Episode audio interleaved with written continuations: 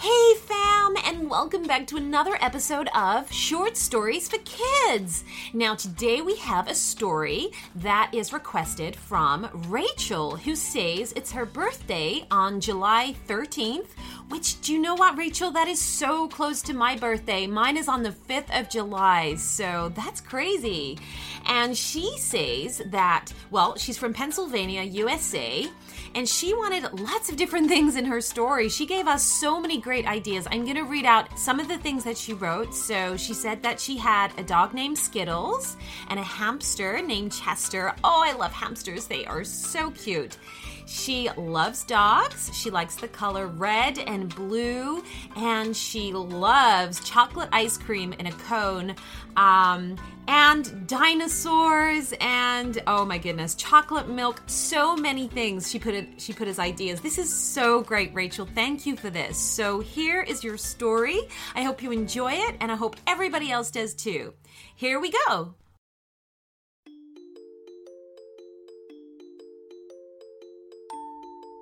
Once there was a little girl called Rachel. Rachel had a dog called Skittles and a cute little hamster called Chester. One day she went for a walk with Skittles walking right beside her and little Chester sitting on her shoulder.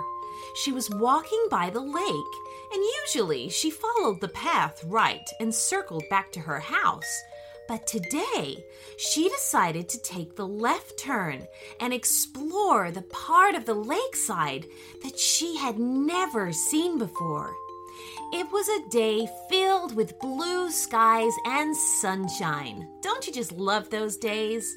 Skittles sniffed the ground and gave a happy bark to other dogs that were out for a walk that day, as if to say, Hi. The other dogs would bark happily back at Skittles, as if to say, Good afternoon, back. Chester sniffed Rachel's hair and gave her a little kiss. Rachel loved Skittles and Chester, and they both loved Rachel very much. As Rachel was walking, she noticed that this side of the lake was quite different to the other side. The water was quite dark and looked very deep. Skittles kept an eye on her to make sure she didn't fall in. There were trees that bent over the water that had squirrels and birds playing in the branches. The ducks and geese were quacking and honking noisily, hoping that Rachel had some bread to feed them. Sorry, you guys, said Rachel. No bread today. As she turned a corner, there were more and more trees, and the sunlight couldn't shine through them, so well, it was getting a little dark. The path sloped upward, so Rachel and Skittles had to work hard to climb up the hill. Just as they reached the top, Chester let out a squeak. What is it? asked Rachel. There was a loud, crunching noise that sounded like hundreds of sticks breaking all at once. Rachel ran in the direction of the sound and found herself looking at two huge eyes. It was a dinosaur. Not just any dinosaur, but it was one of the biggest that had ever walked the earth. It had a giant head and a long, thick neck that seemed to go on for miles. It was stood in the water, eating the leaves off of the trees. She heard a soft laugh nearby. Beautiful, isn't she? said an old man's voice. Skittles barked in surprise, and Rachel jumped.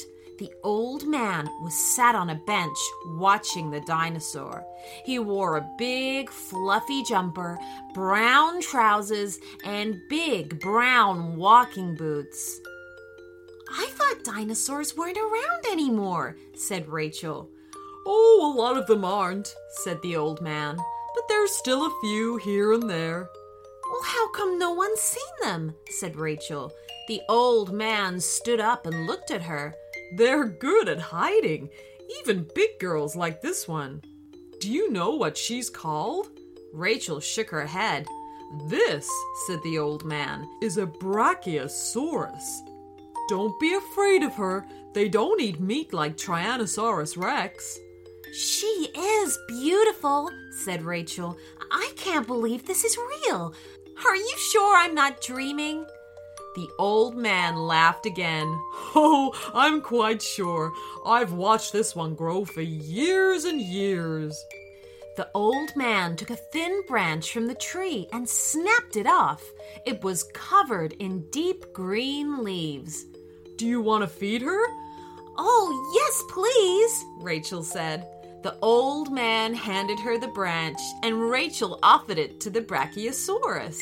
The giant dinosaur sniffed it and gently took it in her jaws. Rachel let go quickly, not wanting to be lifted off the ground. Skittles and Chester were still a little unsure, and they looked nervous. Why, said the old man, I can see you have some beautiful creatures of your own. Uh huh, said Rachel excitedly. This is Skittles, and this is my hamster Chester. Well, I'm very pleased to meet all three of you, said the old man. I must be going now, but I hope I can trust you to keep the secret of the dinosaurs. We don't want people coming to disturb them. I promise, said Rachel. She meant it too. Oh, good, said the old man. And as a reward, you tell your parents to bring you to Mr. Fenton's shop, and you can have all the ice cream cones and milkshakes that you want for free. really? I love chocolate ice cream and chocolate milk, said Rachel excitedly. But I've never met Mr. Fenton. Why would he give me free stuff? What's your name? said the old man. Oh my goodness, said Rachel. She had completely forgotten to introduce herself, but she felt a little rude. I'm sorry, my name is Rachel. Well, Rachel, said the old man, my name is George Fenton, so now you have met Mr. Fenton. Oh, it's wonderful to meet you, Mr. Fenton. Thank you very much. Mr. Fenton smiled at her. Oh, it's a pleasure. And feel free to bring Skittles and Chester with you to my shop. We'll find something for them to eat, I'm sure. We can give them chocolate, as you very well know. Rachel thanked Mr. Fenton again. You should head back home, said Mr. Fenton. Don't forget to remind your parents that you're all welcome to some free milkshakes and ice creams whenever you like. Rachel laughed. She wasn't likely to forget that at all. The next day, Rachel went with her family, Skittles and Chester, to Mr. Fenton's shop. And Mr. Fenton welcomed them personally, and he kept his promise. He gave them so much free chocolate ice cream and chocolate milk that they felt full to bursting. Mr. Fenton had arranged for some lovely biscuits that Skittles and Chester munched up. Rachel thanked Mr. Fenton again and again, and she often saw him when she walked by the lake with her pets. And sometimes she saw the long necked Brachiosaurus eating the trees. But she kept the secret, and so did Skittles and Chester.